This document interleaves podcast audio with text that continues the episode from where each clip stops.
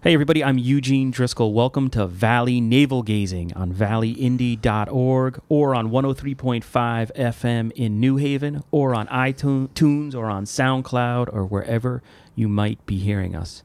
Be sure to follow us on Twitter at Valley Indy. You want to look us up, up on Facebook. It's facebook.com slash Valley Independent Sentinel because we decided to go with the longest name humanly possible. All nine syllables. That's Ethan Fry, uh, my co-host. We haven't had a Valley Navel Gazing in a while. How are you this morning, Ethan? Good, good, very good. So we're recording this on uh, whatever day it is. It's Friday, September ninth, but for broadcast on Monday. And we're going to be venturing out of our wheelhouse a little bit today mm. to talk about state politics. And that's because our guest is Joseph Jaumann, who is running for state representative Uh, on the Republican line, challenging a longtime incumbent, Linda Gentile. So, first of all, thank you for uh, appearing on our podcast this morning. Thank you guys for having me. It's great to be here. And like I said, we don't normally cover uh, state politics just because we have enough to do on the local level, and there's only two of us. So I'm a little afraid about being Matt Lauer as we record this. We're right on the heels of the Matt Lauer Zing. thing. Well, it's not a zing. I'm, I'm saying I am. I'm. I'm, mm. I'm not as. I mean, we don't deal with state politics every day, so I just say that. So if you don't like my questions, I apologize uh, in advance. But on the other hand, there's really, you know, as media has consolidated and shrank on the local level the last couple of years, you know, if you're in the industry, you're well aware of how state reporting has uh, pulled back. You know, there's sort of the big players in the state are the C T Mirror, C T News Junkie cover state politics. The Post has uh, reporters assigned to it, but none of the dailies have as much as they did, say, twenty, thirty years ago. Mm. So it's hard for a candidate, or I assume it's hard for a candidate, particularly a challenger, to get the word out. So your campaign actually reached out to us and said, hey, can, can we do a podcast? And we said, yeah, that, that's a great idea, even though we not, you know, our questions might not be uh, a Charlie Rose uh, level. We're honored to have you on because it's important to inform the public. That's our mission. Well, you're you're a uh, daily read for me, and I'm a big fan. Uh, I've been reading you guys for years, so uh, and I've been listening to the podcast for years, so it's an honor to be here. Yeah, and apparently we almost have a shared history where we're practically neighbors. You said you're from, uh, where are you from originally? I'm from Mahopac, New York. Right, and I'm from uh, Lake Lincolndale, a part of Somers, and uh, those two communities practically touch each other. I spent a lot of time cutting through the woods Uh, to go up to uh, Teakettle area where, where you're from. So let's why don't we go in a little bit about uh, like who you are, get to know you a little bit, because I think that's important for voters uh, before we get to some some issues. Uh, you you had you had told me like just before we turned the mics on, what was it like going to high school? What was your daily routine to get to high school growing up in uh, Mahopac, New York? It was a forty-five to one hour commute, forty-five minute to one hour commute down to White Plains. I went to uh, Archbishop Stepinac High School in White Plains. That commute from Mahopac, thankfully my father worked in White Plains at the time and was able to take me down most mornings, but my commute was back on the train, Metro North. So, I mean, what time are you getting up in the morning? To? I mean, I'm familiar with, uh, that, that's unusual in that uh, not a lot of uh, kids from like Somers and Mahopac, New York, if they go to Catholic school, they don't go quite that far because they were they were more local. What time did you have to get up in the morning to, to catch the train? Between six and six thirty. It was an, it was an, it was an early morning. Generally, I had to commute with my father. If I had to take the train, it was a little bit earlier. But uh, yeah, it was, it was it was a challenge to get down there. But uh, there was two of us, so I did have a, a, a compatriot in arms. I should I guess you could put it. Another student. Another what? student that was tra- that traveled with me. Um, most mornings going down and most mornings going back. The did that, years. And maybe I'm making more of this than I should, but how did that like inform your learning? Or I mean, that's uh, I think I if I was fourteen years old, I just would have jumped off the train and ran into the woods and probably never graduated high school. Seriously, uh, what did you get out of it? It was a great experience, actually. Um, I had I made a lot of friends down there, friends from all over. Um, most of the most of the students that went there were from the White Plains area, Yonkers, even the Bronx. Uh, as far north as Mahopac and Somers and uh, a few other students from all over. So I got to make friends from all over. I keep in touch with a lot of them on uh, Facebook and other places. So, and then take us through uh, how you wound up here in Ansonia. You're an Ansonia resident. I am. We should. Okay. How yeah. did you wind up here? Well, I went to uh, I ended up I went to college at uh, Albany State University in New York. in Albany, and my desire was always to go to law school. It's one of those things that I always wanted to do. So, and why is that? Like, it, it was just one of those things growing up. Um, What'd your dad do for a living? My father was a director of data telecommunications, and he worked for Seagram's down in White Plains for many, many years. Before that, C B S, and then uh, had a job for Eli Lilly out in Indianapolis. After I graduated from high school, they, my family moved out there for a period of about fifteen, sixteen years. But uh, yeah, after I mean, after college, uh, I came back. I lived in Mahopac for a year. I worked uh, in medical billing, actually, uh, a place called the Katona Medical Group. Oh, sure, yeah. yeah. yeah. Just totally inside. Yeah, yeah, yeah. I, yeah. I did that for about a year um, and applied for law schools, uh, figuring out where I wanted to go, and I got into Quinnipiac, and it was the right fit. I had always loved Connecticut, even growing up as a kid, and I went, in two thousand I moved here. And so uh, why law? You're, you're an attorney. Yep. Uh, you have I your am. own practice. I do. In uh, in Bridgeport. In Bridgeport. It's myself, a partner, and then we have uh, six employees. And you're, what type of law is it? Uh, we're a litigation it? firm mostly. Uh, we do pretty much soup to nuts litigation. Uh, we do some transactional work, um, business consultations, real estate transactions. But for the most part, we're courtroom lawyers, uh, criminal, civil, juvenile. So. And then uh, as I keep interrupting myself, why law? What was it about law that attracted you to it? It was just something, my my parents were both very political, I guess you could say, in the sense that it was something that was always talked about in our house. Um, always very informed about what was going on, local, state, and even national. And uh, it was just one of those things that grabbed me at a young age. And I were never your parents involved, like in the in, in, in the town politically and things Not like really. that? Um, oh, so they, they were talking more about sort yeah, of national, uh, just the, the issues yeah, of the day. It was it was also the local. It was always a dis- topic of discussion around the dinner table. What was going on in the community? Um, very informed. I mean, they went to meetings. They never ran for anything. Um, I think I'm the first person in my family to ever run for any office, actually. But um, they were always very active in talking about things that were going on, and uh, it was always something I felt very strongly about as a kid and growing up. And. And then uh, your age, you, you got I got a couple of years on you. You graduated high school in ninety-five, you ninety-five. Said. How old are you? thirty-nine. And are you married? Um, engaged. Engaged, yep. Okay. My fiance's name's Crystal. Crystal, okay. And then so you graduated Quinnipiac. You got your law degree there. I Am I pronouncing it right? I've been told yeah, I pronounce... Well, that's one of the tricky parts about um, my campaign. It's right, first yeah. getting people to say my name the right way. It's actually pronounced Jaumann. Jaumann, Jaumann. But spelled with, with the J. Which How I else said. would it... Quinnip, Quinnipiac? How else would you... Of the college, I, I don't even want to get into it because I'll, I'll just do a I'll just do a mind. There's there's some other way that I Q U is the easy way to Q U. Okay. Yeah, yeah. Go. I think there's a New York way to pronounce it. Go I think Bobcats. Connecticut, yeah. Connecticut people pronounce it incorrectly. But so and then how did you wind up specifically in Ansonia? Uh, it was just a place uh, when I came here for law school. Um, I ventured out a lot, drove around. Um, like I said, growing up, Connecticut was the sort of the envy of many New Yorkers growing up. I don't know if you felt the same way. It was the, you wanted, you, you liked Connecticut. It was where you wanted to go. It was, you know, it was the place. We traveled a lot to the Danbury Mall. And the Danbury Mall, I was going to say. Danbury that, that, that was the extent of my involvement in Connecticut, the Danbury Mall. Yeah, well, I, I was always, you know, as a kid going to Connecticut, I had a aunt and uncle and cousins that lived in Connecticut, so I, I was here a lot. Uh, Is your fiance from here? She's not. She's actually from Florida. Okay. Yeah, I met her in actually D C After law school, I did a year down at American University. I got a master's of law and law and government, and that's where we met. And the rest is history.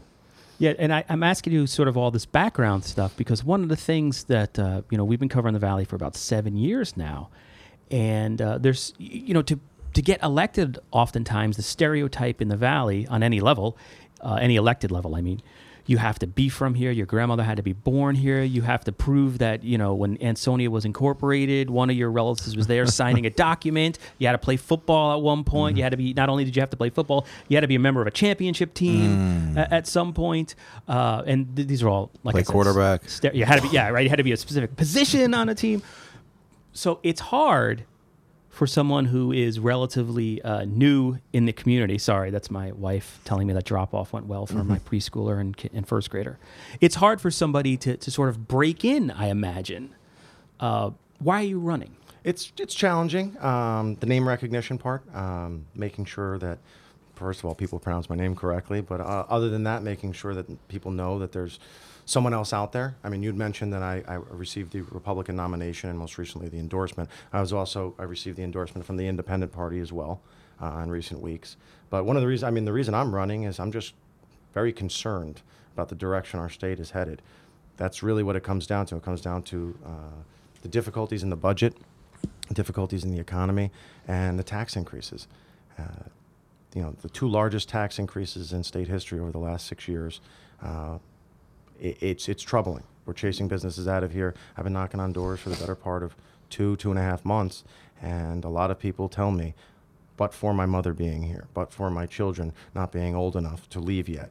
Uh, a lot of people want to leave. A lot of people are going down to the Carolinas, to Tennessee, to Florida, and that has a lot to do with the fact that the economy is staggering here, and businesses are leaving, and there's just not enough jobs. How's it affected uh, your business? Has the state economy hurt the law firm? Sure, uh, of course it has. I mean, the economy, I mean, when people don't have money, um, one of the things, the first things, from our, our perspective anyway, uh, is that they cut is they don't want to pay a lawyer, or they want to pay a lawyer less. Um, so it ter- in terms of fees that are coming in and revenue that's being generated, we have to, in order to keep the same client base or keep the same clients, we have to be willing to take a little bit less um, and work with people in terms of payment plans.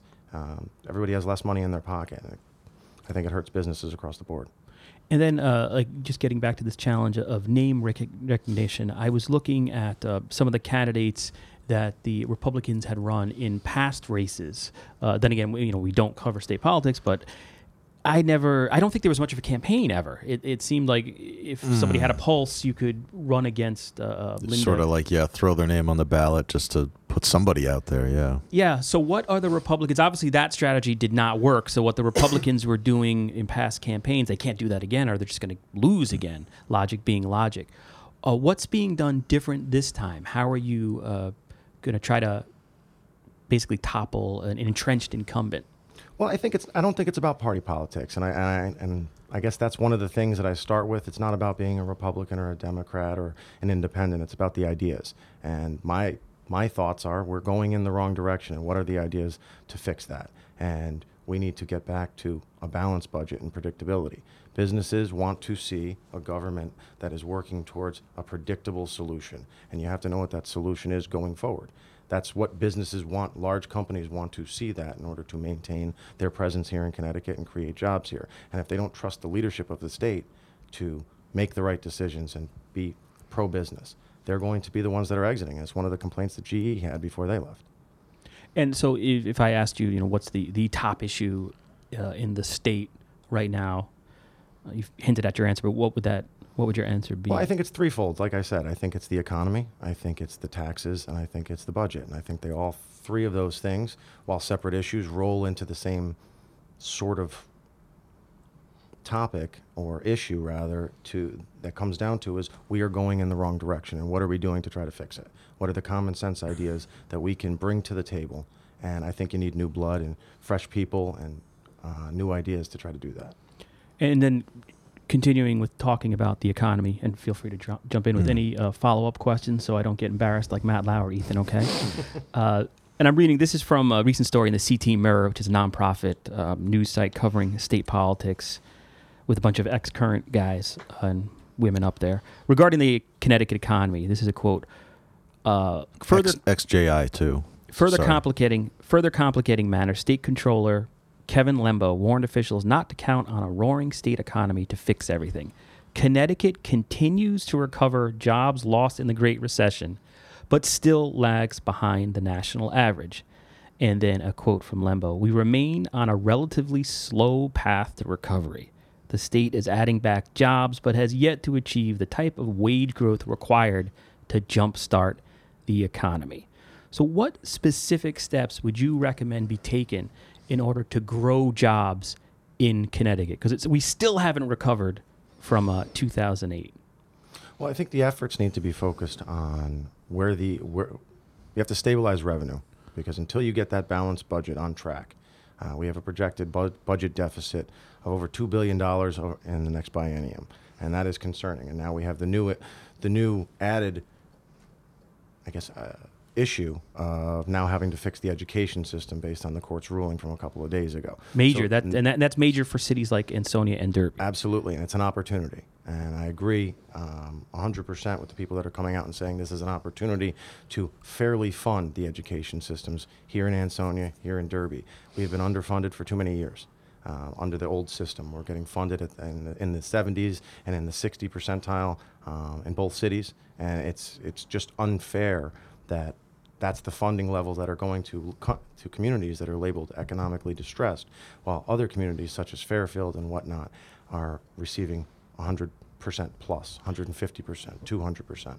Now, I saw on our Facebook page, we posted some articles about that recent uh, judge's ruling on education funding in the state, who called it, the judge called it irrational and unconstitutional, mm. I believe. Uh, and it's, they're, they're, they're basically talking about a, a big grant that the state gives to local school districts every year. In communities like Ansonia, I think it's like sixteen million and change. It's well more than half of the school budget. Um, but Ansonia has said for years that they're still being uh, underfunded under the formula that the legislature is supposed to uh, use to award that money. Um, you know, people, the, the judge uh, ordered uh, the state to, you know, essentially fix it in six months. And I think like one hundred eighty no, days, which is no, a school no, year. Nobody thinks that will happen. Like, think people think that like the state will appeal it to, you know, stall it, but we'll see, you know, we'll see what, but what my, they come up with. My question, like, it started a, a discussion in our on mm. our Facebook page yeah, among, yeah. among residents. I don't know if they're specifically from Ansonia, but I found this one person just asked somebody who said, "Well, why don't you just if Ansonia, if you live in Ansonia and you don't like your school district or you have uh, issues with what, move somewhere else, go to Woodbridge." How do you answer something like that? Like, why if why don't you just, uh, as an attorney, move out of Ansonia and go to where a better school district is? Well, I don't. I don't think that's the answer to. The, uh, I don't think that's the right answer. I think the answer, or the, I think the question that should be asked is, why aren't we fairly funding the schools here? It shouldn't be. Uh, not, it shouldn't have to come down to a resident having to move away to get that fair funding in the school and to be, to get the same level of education that you get in West Hartford or Fairfield. It, it's a matter of going through this formula, this E C S formula, and fairly funding it. And why are some school districts getting two hundred percent, but yet Ansonia and Derby receive in the sixties and the seventies? And then just continuing along uh, that line, this is another question born from C T Mirror reporting. It was from an article by Tom Condon, who was a former Hartford Great Current. columnist, yeah. Yeah, muckety-muck. He was one of the big wigs. My grandmother knew him. There you go. Who, uh, he specializes basically in land use and, and how it affects uh, tax policy. So it's going to take me a second to even frame this question. Uh, and maybe it's not even a question. Maybe it's just a launching pad uh, for a discussion. But the, the headline was articled, "Will Hartford's Crisis Force a C T Property Tax Overhaul?" The article was headlined. You, you spoonerized that, but I just wanted to note, note that. Go ahead. A two thousand fifteen study by the New England Public Policy Center of the Boston Fed found that seventy-eight of the state's one hundred sixty-nine cities and towns do not have the capacity to raise enough revenue to cover their non-education expenses. Then there was a map where they showed, you know, who can't afford to uh, fund non-education expenses. And Derby and Ansonia, the two towns, if elected, you'd be representing them, were colored in deep red uh, in that map, meaning both cities rely heavily on state and federal aid to keep afloat. Uh, and then the article continued, you know, Hartford has far and away the highest tax rate, seventy-four point two nine mils of any in the state. Waterbury and Bridgeport are next in line with mill rates of fifty-eight and fifty-four. The people in the poorest cities pay the highest taxes. Kevin Maloney, Maloney, Connecticut Council of Municipalities, said Hartford and other distressed cities have inordinately, how do you say that word? Inordinately? Inordinately. Inordinately. Inordinately. There you go. High property taxes, but lower housing values and high demand for critical municipal services. But they can't tax at a high enough level to pay for those services. Over-reliance on the property tax coupled with inadequate state aid, particularly education aid, placed Connecticut towns and cities in a severe fiscal bind. And then I'm just going to just indulge me for one more second, because I think you can insert, and you correct me if I'm wrong, Ansonia or Derby into this mm. story. They have a quote from someone who spoke up at a Bridgeport uh, municipal meeting recently. Uh, and this person says, "Why would a business of any size want to locate in Bridgeport when the surrounding towns have tax rates that are so much less, essentially? The surrounding towns also have better schools and better support services." And he says the answer's simple. They won't unless we change course. Uh, and that was said at a July fifth city council meeting. So uh, isn't that isn't that basically the problem that's facing uh, Derby and Ansonia? We rely almost exclusively on, on property taxes to uh, fund our city? Well, I don't necessarily think that's exclusively the problem. I think the problem comes down to is that the revenue that the state is generating based on I mean, we've just seen the two largest tax increases in state history. Where is that money going? That revenue needs to be spent fairly and be redistributed fairly to the school districts. And that's where, that's where we're running astray. Uh, and I think that's what the decision that came out two days ago says, is that, yes, the property taxes are too high in certain communities, certainly. And that has to, and that has to do with raising the revenue to meet what the funding cuts have been in certain areas from the state. And why isn't the state fairly funding those communities? And I think that's what the decision spells out. Would you be in favor of the, you know, one thing that we hear about all the time in Derby and Ansonia, special education costs, mm. the cities can just, they just can't, literally can't afford to fund these services. Do you think the state should uh, pick up that tab? Is that something that should go back to the state? And, and how would you, how would just be something you would lobby for if you were elected? Well, as it is right now, I, it's my understanding that there is a special line item for special education funding, and that funding that's coming through, I think, and that decision even speaks to that as well, is just not being fairly distributed either. It's the poorest communities, it's the economically distressed communities that have Uh, biggest and most difficult issues with special education, and they're the ones that are receiving less funding than other school districts to address those needs. Okay, and then locally, here in Ansonia, you're the chairman of the Planning and Zoning Commission. Planning and Zoning. Okay, so uh, economic development is fascinating to me, particularly on this local level in Ansonia and Derby. Uh, we always hear, we kind of get the answer all the time, oh, every, there's lots of businesses interested, there's lots of corporations interested, uh, but then it never seems to happen, although Ansonia has been making progress, uh, as has Derby. And I'm just wondering, since you're on the, and in the Economic Development Commission as I well. Am. So if a project, if you know when a business comes and is at least sort of uh, uh, poking Ansonia, maybe there's an interest. Maybe they don't come forward with an application and it doesn't become public, but, mm-hmm. but you know when they're sort of behind the scenes taking a look at, at the city. What's the biggest roadblock to uh, Ansonia and Derby, do you think? What, why do businesses go elsewhere? Well, I think it's the revitalization of some of the old properties, um, some of the, and the remediation, and some of the economic and the environmental issues that are raised on certain properties. Right over here uh, at the end of Main Street, um, the old copper and brass, and, and getting some of that remediation done, and using the property tax rebates to the company to help get some of that stuff done. But there was a bill recently in, in the past leg- in the past session of the legislature which spelled out a partnership between the state, the municipality, and a private land bank to allow those community to allow those properties to come into that land bank and receive certain tax rebates over a period of time. It was ended, ultimately it passed the legislature and was vetoed by the governor, but because there was too many, as I understand it, stand it from some of the editorials, is that there was too many tax rebates going back to the private corporation. Now, I think that is a way to deal with some of those properties. I fully support that, and the idea of getting a partnership together to revitalize some of these old properties that can really be turned into um, a booming a booming economic development for whatever would be able to fit into those particular spaces in the next few years. And so what happens is a developer will come forward and maybe look at one of the old factories here and basically say, it's just, it has too many issues, it's too expensive for me to, to invest uh, in it. And that's it. And they need, they, those developers need the incentives, and you know, over the last decade, those incentives have been only coming from municipalities. And once you get the state involved, and the state giving the ability to give other tax rebates to those municipalities or to the land bank or to the private developer, that's when you can really start making that progress. I mean, the, right after uh, Cassetti took office in two thousand thirteen, there was, uh, the state did announce, uh, I think there was like a half a million dollar grant for downtown uh, to like, you know, try to deal with some of these problem properties you talked about. Is that just, I mean, it's, is that just not enough? I mean, is that like a cup of water in the ocean? I, um, I think it is. I think those grants, the grants are a good start. But once you get past the grants, what are we doing long term? Because we don't need just a one-time grant coming back to fix one particular parcel of property. We need greater help and the ability to have this land bank include more and more of these properties and remediate and then get them back out there. And then sales back to private corporations and developers that are going to actually make something out of these properties once they're remediated. How about in terms of uh, regionalization is something that we hear mm-hmm. a lot at the Valley Indy uh, talked about, although it never really seems, at least in our lifetime as a young publication, hasn't happened to any extent in the Naugatuck Valley.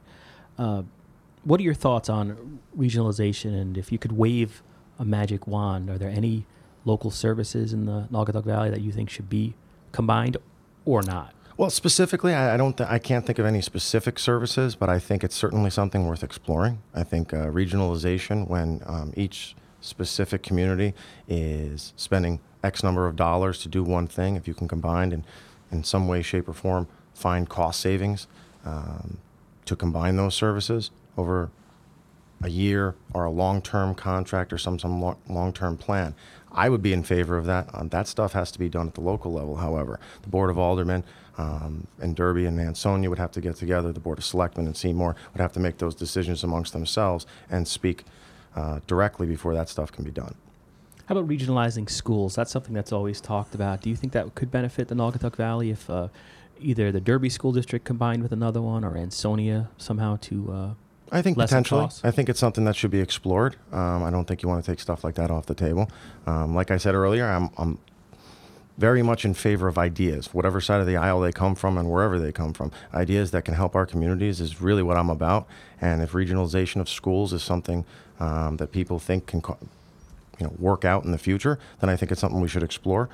Without more detail and more information, it's hard to s- say that is a good idea or a bad idea, but I think it's something we should study and certainly explore. I saw yesterday one of the, a press release from C C M, the Connecticut Conference of Municipalities. One of the things they pointed out from that education funding lawsuit was that it should be easier to consolidate. Apparently, if you try to consolidate, there's so many mm. hoops to jump through. It's a fifteen-year process, uh, which sort of, you know, districts don't want to go through that, mm-hmm. and municipalities. And so I think it's done in the same way. As my understanding is that the Board of Aldermen and, and the two municipalities or three municipalities that would want to do such a thing would actually have to appoint a group to study it. That study would have to come back to them before they make the decision. I don't know the time frame, but that was my understanding of how the process yeah, worked. Yeah, around two thousand twelve, there was one meeting, uh, sort of high-level meeting at Derby City Hall between Ansonia and Derby school officials, but it beyond that one meeting, I don't. I'm not. I don't. I don't know that anything happened beyond that. And yeah, there a wasn't. new a new uh, committee just launched. I, okay. I think it's the third that's launched since we've uh, been around to examine where they can share some services, like W P C A. There's yeah, even that, like there's even talk W P C A possibly has always been a, a police of, is another one that's come up a little bit, but I don't know if those will. And and like yeah, like that's something you see. Like when when something happens, uh, you know, like a, a you know a, a crime of note occurs in either town. Uh, you get cops, you know, going over to, to help out uh, in most cases. So, how about tolls on highways? That's a one. That's sort of a hot hot button issue in, in Connecticut, or at least seems to be. Uh, what are your thoughts on putting some tolls on our highways that could be used to uh, the revenue could be used to upgrade our failing transportation system or infrastructure? You have to be careful with tolls because it's my understanding that we already receive about five hundred million dollars from the federal government. So the placement of the tolls is important because you can't place the tolls just at the borders. Um, to try to receive that extra revenue from people from Rhode Island, Massachusetts, or New York coming into the state. So the placement of the tolls is important. Um, tolls, I'm not necessarily in favor of tolls. I, I think it causes issues along the way, but if tolls were to be used, I think the most important part about that is a lockbox.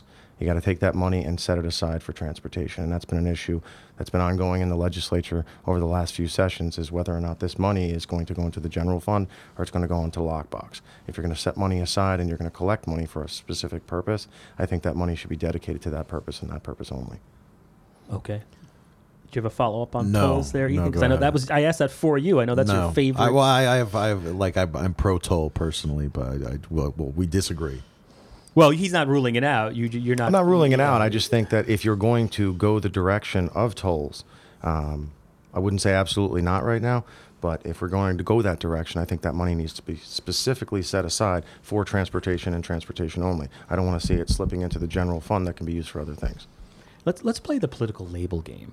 Because it's so, uh, it's interesting just to me as a reporter. I've been doing this for like fifteen years now. And the, uh, you know, it used to be like Republican and Democrat, right? It's, it's a way to sort of gauge where you fall on this political spectrum. Because now it really is a whole rainbow spectrum. How would you, there's so many different labels we hear. How would you describe your own political philosophy? We hear like alt-right, Reagan Republican, fiscally conservative, uh, moderate Republican. Where do you fall? What's that? What's what? Uh, moderate Republican. Uh, Mayor Bounton of Danbury. Oh, right. Okay. That's what he calls himself, right? Okay. And you don't have to... Independent. Yeah, an independent, that, okay. That would be my... I was I registered as a Republican in January this year. I've been an independent most of my life. Oh, that's um, interesting. Okay. I think that, like I said earlier, ideas come from both sides. It's not really about uh, a political party or a position. It's about where the ideas come from and what are the solutions that are going to best help our communities. What motivated you to switch your party affiliation or to actually to enroll in a party, I mean? Seeing what's happening in Hartford, um, I think the common sense solutions, the Republicans have put forth a plan. It's called the Pathway to uh, Sustainability. They have a long-term plan. It's a five-year plan to get us back in in budget, to get our budget balanced, um, to not cut essential services, to not raise taxes, to try to keep as many employees employed with the state as possible, um, but making cuts and, and reductions in other areas and yeah, trying wh- to do where do you cut like the that. fat? I'm sorry, I, I just interrupted you. That was rude. Oh, it's okay. Um, where do you cut the fat in state government? Like, you know, where is, I mean, I guess I just read an article that Malloy had been, you know, talking, he, layoffs had started as a way to try to get us out of this uh, economic, however you want to describe it, mm-hmm. we're in. Uh, but he hadn't quite, the layoffs haven't reached the rate that he had indicated. Uh, so like, where's the fat? Where do you where do you cut in state government? It's hard to say without taking, you know, a full and fair and honest look at the entire budget, which I can tell you I have not done. Um, the budget is is a very large document. Uh, I've looked at a lot of the um, the bullet points and I've looked at a lot of the um, the line items, but specific to agencies, it's a, I have not done that. But I think you I think you go line, I think you assess programs as if they're working. And that's one of the things in this pathway to sustainability that the uh, that the Republicans have been touting in the General Assembly that they talk about is that a two-year look at every single program to see if a program is working. And if it's not working, get rid of the program or start another program. And I think you can trim the fat. If things are working and they're going in the right direction, then you continue to use those programs. But if they're not working, if they're failed, at that point in time, it's time to cut the waste. And you had said you had you had gone from independent to Republican, and just uh, I guess yesterday we just received a press release from Derby Republicans saying they endorsed you, and the Ansonia Town Republican Party endorsed you. Uh, I'm wondering what is that what is that process like? Are you what questions do they ask you uh, to in order to get that uh, endorsement? And I'm wondering if there's any hesitation since you're a new Republican. To you know, was there any hesitation to anoint you? Was there a litmus test question? There was a series of questions. Um, I, I think it, it's getting to know somebody over a period of time. It wasn't the first um, town committee meeting I had been to in Derby. Um, and Ansonia, I am a town committee member now. Um, so it's getting to know a person over a period of time. I think each person on the town committee gets to ask you questions, um, sometimes in passing, sometimes um, when you're actually at a meeting. And it's it. That's kind of where the endorsement comes from, getting to know the person a little bit, feeling comfortable with them, knowing where their ideas are, knowing what their positions are, and then making the endorsement. And I ask because I'm wondering, I know one thing in the Naugatuck Valley, lower Naugatuck Valley, that we see a lot of just through our interactions with people every day on social media or in the streets or at meetings, uh, gun control, the Second Amendment uh, is important to people mm. here in the in the lower valley. I, at least from my perspective, I could be wrong. Or maybe I'm only hearing from a, a loud few. I, I don't know. Mm. But what's your position on those post-Sandy Hook gun control measures that the state enacted? I am pro-Second Amendment. Um, I, in terms of regulations dealing with it, I don't think the proper way is to ban lawful gun ownership or restrict lawful gun ownership. I think these are mental health issues, and I think they need to be dealt with as mental health issues. Um, Adam Lanza didn't do that tragedy because he was a, he was a gun owner. He did that tragedy because he had mental health problems, and that's that. Those are the real issues that we have to address: is making sure that um, people that are going to be able to get their hands on weapons um, are dealing with their mental health issues. Do you think those laws should be repealed? Uh, some of them were, you know, and this is from the C T Mirror. They had quoted. Uh, The measures uh, post Sandy Hook were expanding the weapons covered by the nineteen ninety-three assault weapons ban, adding the Bushmaster X M fifteen, a variant of the A R fifteen, uh, dozens of other weapons by name. It also limited ammo magazines to no more than ten rounds. Do you think that's something that should be uh, pulled back? I, I think restrictions on lawful gun ownership um, is contrary to what the Second Amendment is. So that's those specific the, the specific uh, laws that were put in place in Connecticut after Sandy Hook. You would be in favor of taking those specific laws back? I would. Okay. What about then? That was passed by by a bipartisan panel. I mean, that would, no one voted against it, as far as I know. It was uh, it had bipartisan mm. support. Uh, why do you think Republicans uh, voted for that? And what's your assessment uh, of that vote? Well, I think it, that vote came very close um, to the actual tragedy itself. Um, I think people, I, I think legislation is not supposed to be knee-jerk and reactionary. And I think that there there needs to be a rational basis to that. And maybe that's the legal training. Maybe that's the lawyer in me talking. I don't know. Um, but I think a lot of those measures were passed in a rushed fashion and considered. I don't know if the, what the rational basis is to restrict the number of bullets that go into a magazine. Um, there's been no study that I'm aware of that shows that it cuts down on um, a tragedy from occurring, or when a tragedy is occurring, it stops the amount of um, issues that occur or deaths that occur during that tragedy. So it's, it's. I guess that's my concern, is the knee-jerk reaction to tragedies that happen. Legislation is supposed to come out. It's supposed to be balanced. It's supposed to be reasoned, and it's supposed to be logical. And I'm not necessarily any sure that legislation itself um, lends itself to any of those things. And, and just I, to note, there it was yeah, twenty-six to ten in the Senate and one hundred five to forty-four in the House. Um, it was there was a deal between Democrats and Republicans, but some Republicans still voted no. Obviously. Yeah, as that came out of my mouth, I knew it was wrong. But that's uh, that's live podcasting. Mm-hmm. How about uh, you know I was looking at the the Washington Post. They did a story in June two thousand fifteen, and they were reporting that a nineteen ninety-four gun control measure in Connecticut may, and they sort of tied this together, but wasn't definitive, may have helped to usher in a forty percent decrease in gun killings between ninety-six and two thousand five. And that law was referred to as a permit to purchase process in Connecticut. Uh, and it came after a spat of highly uh, publicized gang shootings, I think in Bridgeport uh, at the time. Uh, do you think, I mean, uh, the, the, the gun control legislation that was in place prior to Sandy Hook, Uh, do you think that was enough, or should we go back and uh, take away laws that came prior to that? In terms of specific- like permitting, like the, the process it, it, you have to go through now to uh, to get a, a, a handgun, say.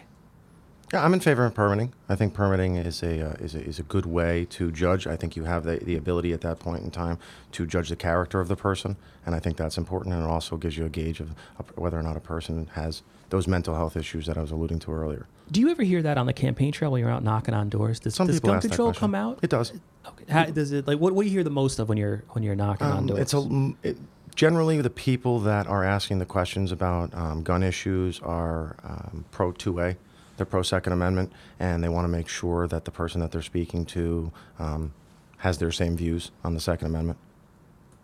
And is it, uh, I mean, if you go to, if you knocked on uh, ten doors, do you hear it out of, I'm just curious, uh, do you hear it from nine doors, or is it uh, few and far between? Is it? No, the the, the biggest issue um, that I hear about is the budget, the economy, and taxes. Again, um, people are upset about the the cost of living here. It, it, the tax increases, the two largest tax increases in state history, raised taxes pretty much across the board. And people are upset about it. Uh, I, I hear it a lot. If I knock on ten doors, um, I'm guessing seven or eight of the people, uh, those are the biggest issues to them. And now in, in against this uh, backdrop, we have a presidential, the U S presidential race is happening, which is, uh, I'm. it's the most insane race that I've seen in my lifetime. Not yeah. that I'm a presidential scholar, but I'm just gonna, I'm just gonna editorialize. I, I there think and it say beats. That. I think it beats Eisenhower Stevenson. Yeah, yeah, certainly.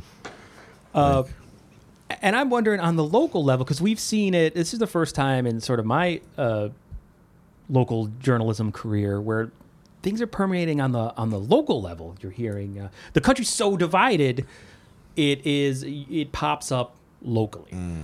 Uh, I'm wondering if you think that, like Donald Trump being the standard bearer for the uh, the, uh, the Republican Party, does that help or uh, hinder your efforts to try to unseat an incumbent on the state level? I think, I don't necessarily know it does either.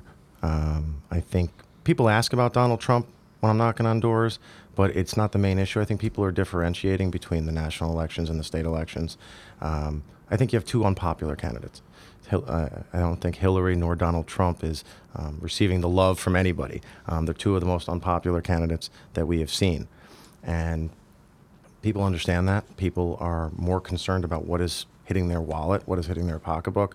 Um, those are most of, the, most of the questions that I'm fending and dealing with when I'm out there. People want to know how you're going to change things. People want to know what direction you're going to do and, and what things you can do as a state legislator. And it's a lot about educating people and making sure that they're aware that, you know, they understand the difference between municipal elections, state elections, and, and national elections. Will you vote for Donald Trump, you think? Uh, I have not sold yet. Um, I, I I can't say. I know I will not vote for Hillary. Um, Donald Trump, I have some reservations, a lot of them actually at this point. Um, I'm waiting, looking forward to the presidential debates. I haven't been paying much attention to national politics. I've been more involved in my race yeah. here and a lot of stuff on the state level. But I'll probably make that decision after the presidential election, or the presidential debates rather. Did you have a question? I could feel you. I was gonna. The, my question was gonna be, are you gonna vote for him? So. Okay. Uh, and then, so what happens now? So it's, what is it, September already? It is. So this election's right around the corner. What do you fifty-nine do? fifty-nine days from now, I think. Wow. So what do you do between now and election day uh, to try to get people to, to know you and to, and to win people over? Well, I, I issued a debate challenge. I'm hoping that Linda will agree. Um, I think an open and fair discussion of the issues. Uh, one of the first, in my first press release, actually, um, one of the things that Linda had said in a comment is that I hope it's going to be that we can, she's going to run on her record and that this is going to be a clean campaign. And that's, that's my intent. I don't, there's going to be no personal attacks. This isn't one of those campaigns. It's about the issues. Um, we have two different views. Um, I don't know Linda that well. I've met her uh, on a few different occasions, but she's very well known. She's very well liked. Um, from everything I understand, she's a wonderful person. Um, it's not about that. It's about the vision that we both have and the differences in those visions. Okay. I mean, those are all the questions I had. I don't know, Ethan, if you had any more questions for our guest? No. Is there anything else you wanted to add, perhaps, that we're, we completely missed that you want to uh, bring up? Now's the time.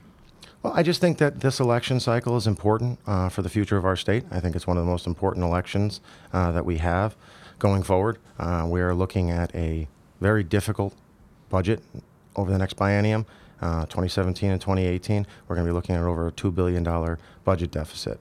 We have seen over the last six years the two largest tax increases in state history, um, and I'm concerned that if we don't check, or rather change, the leadership in this state, that is what we're going to be looking at again, as another very, very large tax increase. And I don't think the people of the, the state of Connecticut, I don't think the residents of Ansonia or Derby can deal with that.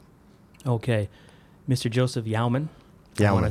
Uh, did I get it? I got, you got that, it. Right? You nailed it. I want to thank you sincerely for taking the time uh, to come on our podcast. Well, thank you guys very much for having me. It was a pleasure.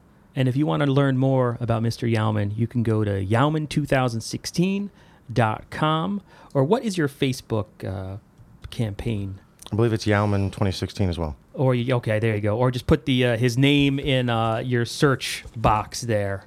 It's J A U M A. N N. Yes, www.facebook.com backslash Jaumann, J A U M A N N twenty sixteen. All right, that's it. Thanks so much. Thank you, guys. Thank you.